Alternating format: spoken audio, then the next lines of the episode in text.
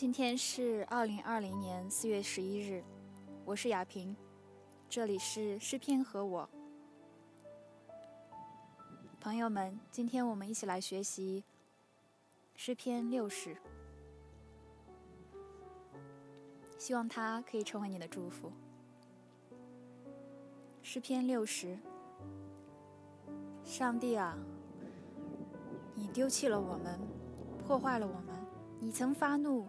求你使我们复兴，你使地震动崩裂，求你将裂口补好，因为地在摇动。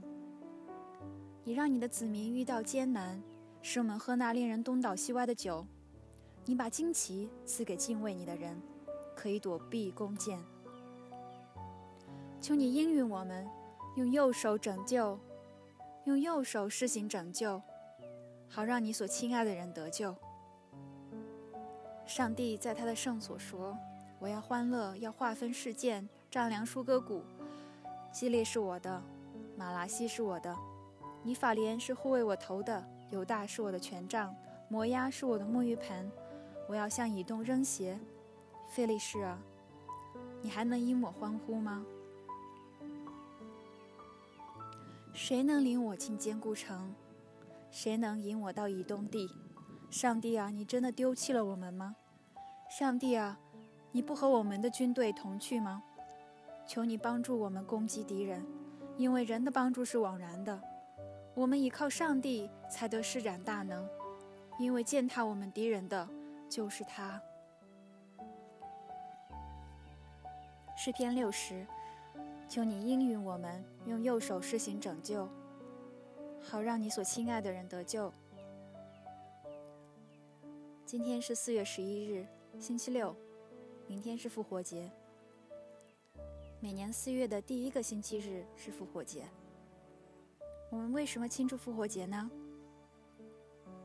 罗马书十章九节：你若口里承认耶稣是主，心里相信上帝使他从死里复活，就必得救。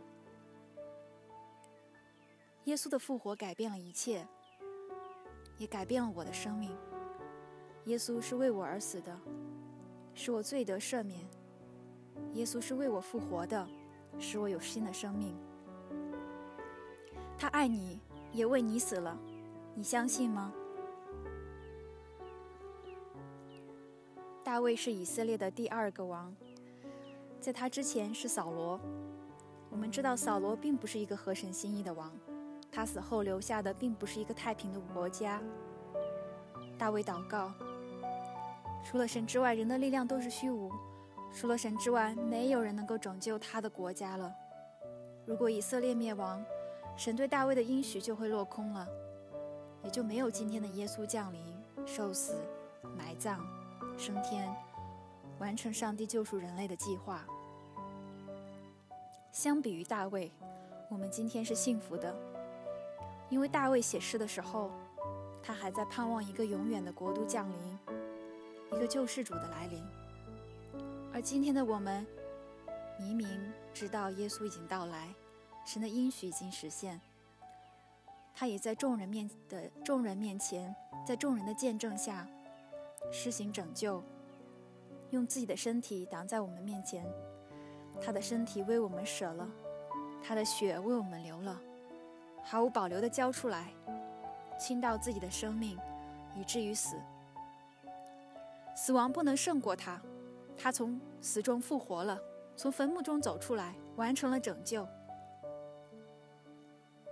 他说：“愿你们平安。”他将平安归给我们。我们庆祝的是一个爱我们，从天上来寻我们，替我们死，从死里复活的耶稣，一个担当我们忧患、背负我们痛苦的耶稣。他的爱如死亡一样坚定，我们得赦免，他便心满意足。那本来应该是我的，那本来应该是你的。你不是局外人，你知道吗？那十字架本来是你的。诗人比喻自己国家的人喝酒喝到东倒西歪，神志不清。搞不清楚状况。我们不要做这样的人啊！我们不要以为耶稣和我没有关系。我们是耶稣死的原因，也是他复活的目的。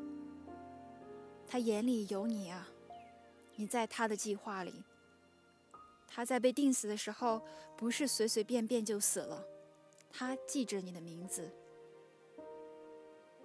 我的生命为你舍了，所以你要相信。你的名字记载在生命册上。几千年的计划，就是为了他可以为你受难，为你复活，使你得救，得着你的心。他死了，所以他所亲爱的可以得救。我可以得救，你可以得救。你可能说我不配啊，我怎么配呢？谁为我赎罪呢？耶稣爱我，为我而死。我已经在罪中喝醉了，一切还来得及吗？耶稣说：“我完成了救赎。”耶稣已经为你死了，不要在罪中死，在爱中活吧。我亲爱的朋友，让耶稣来爱你，为你死吧。因为他已经复活，我们一起来祷告。亲爱的主耶稣，我想不通你为什么为我死，为什么爱我？我从来没有见过你，也不是因为我为你做了什么得着你的恩惠。可是我越来越认识，死亡是我必然的命运。我知道无法走出这个取死的罪人的身躯，我无助极了。直到我知道你爱我，饶恕我，我也知道原来你因为爱我才被钉在十字架上为我赎罪。你的复活证明了我的罪也和你一起死了，我的生命也和你的复活一起成为新的了。我能够对你说吗？对不起，我竟不知道。我终于认识你了。我有新的生命。我要来感谢你。谢谢你。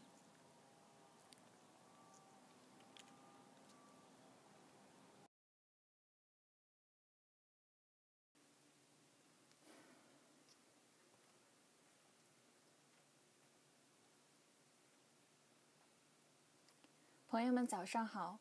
现在是四月十三日下午两点，也是你的四月十四日上午两点。这里是诗篇和我，我是亚萍，希望它能够成为你的祝福。今天我们来读诗篇六十一篇。诗篇六十一，神啊，求你听我的呼求。留心听我的祷告，我内心沮丧的时候，我从地极向你呼求，求你领我到那比我更高的磐石上面去，因为你做过我的避难所，做过我逃避仇敌的坚固堡垒。我要永远住在你的帐篷里。神啊，你听了我所许的愿，你把产业赐给敬畏你名的人。愿你增添王的寿数。愿他的年日世世无穷，愿他在神面前永远做王，愿你只派慈爱和诚实保护他。这样，我要永远歌颂你的名，并且天天还我向你所许的愿。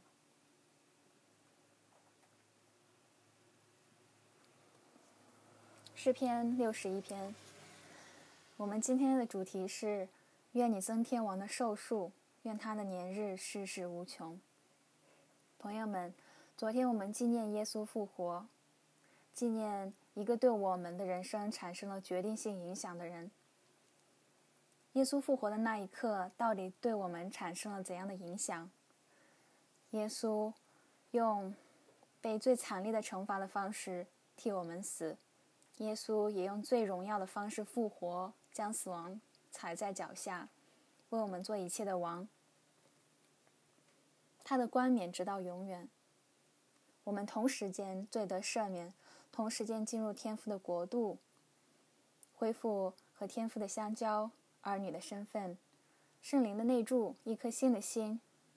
你的生命有了一个永恒的记号，永恒的改变。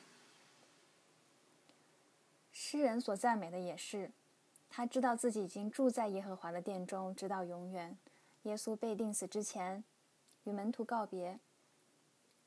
他说：“我必须要走，我是你们得救的唯一办法。我是道路、真理、生命。若不借着我，没有人能到父那里去。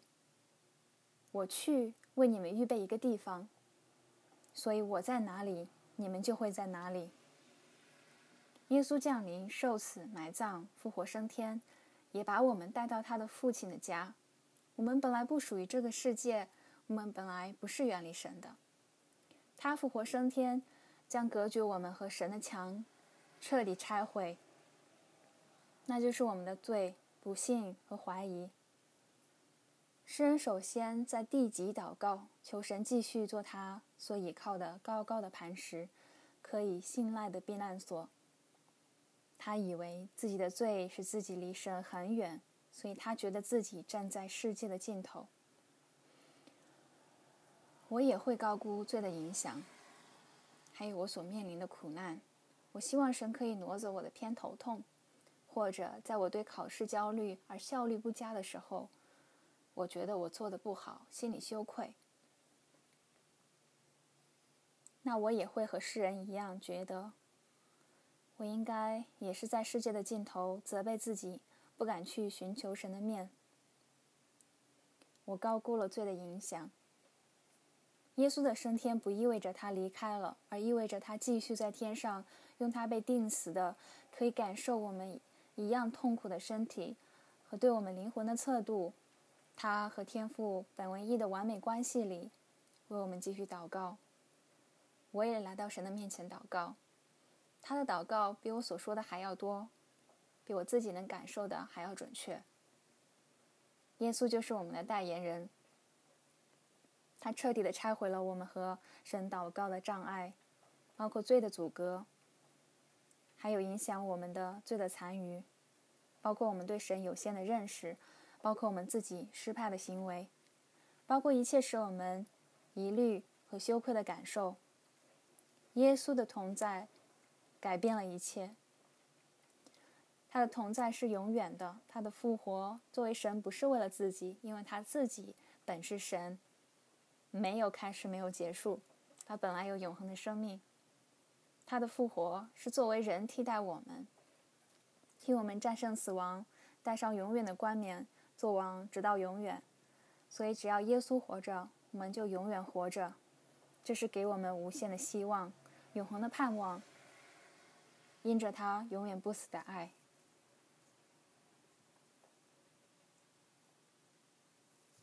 我们来一起祷告。亲爱的复活的主耶稣，你是我们永存的基业。我们凭借你不死的爱、不死的生命，常常来到你的脚前依赖你、亲近你。我们躺在阴间片刻，你也在那里。你若升到天上，我们和你一起。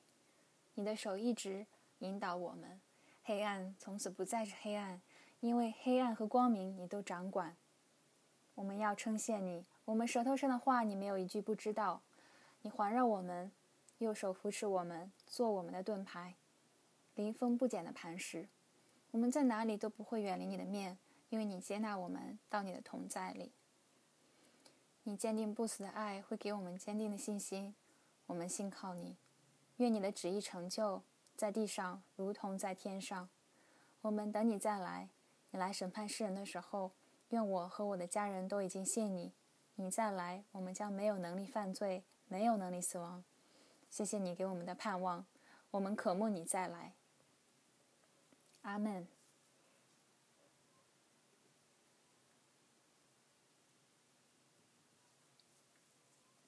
今天我们来复习《海德堡心经》二十三到二十五问。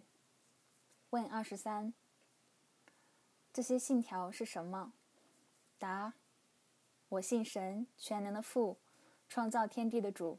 我信我主耶稣基督是神的独生子，因圣灵感孕，由童贞女玛利亚所生，在本多比拉多手下受难，被钉在十字架上，受死，埋葬，降在阴间，第三天从死里复活，升天，坐在全能父神的右边，将来必从那里降临，审判活人死人。我信圣灵，我信圣而公之教会，我信圣徒相通，我信罪得赦免，我信身体复活，我信永生。问二十四：怎样划分这些信条呢？答：可以划分为两部分。第一部分论及父神和我们的受造；第二部分论及子神和我们的救赎；第三部分论及圣灵神和我们的成圣。问二十五：既然神只有一位，那么为何你说有二？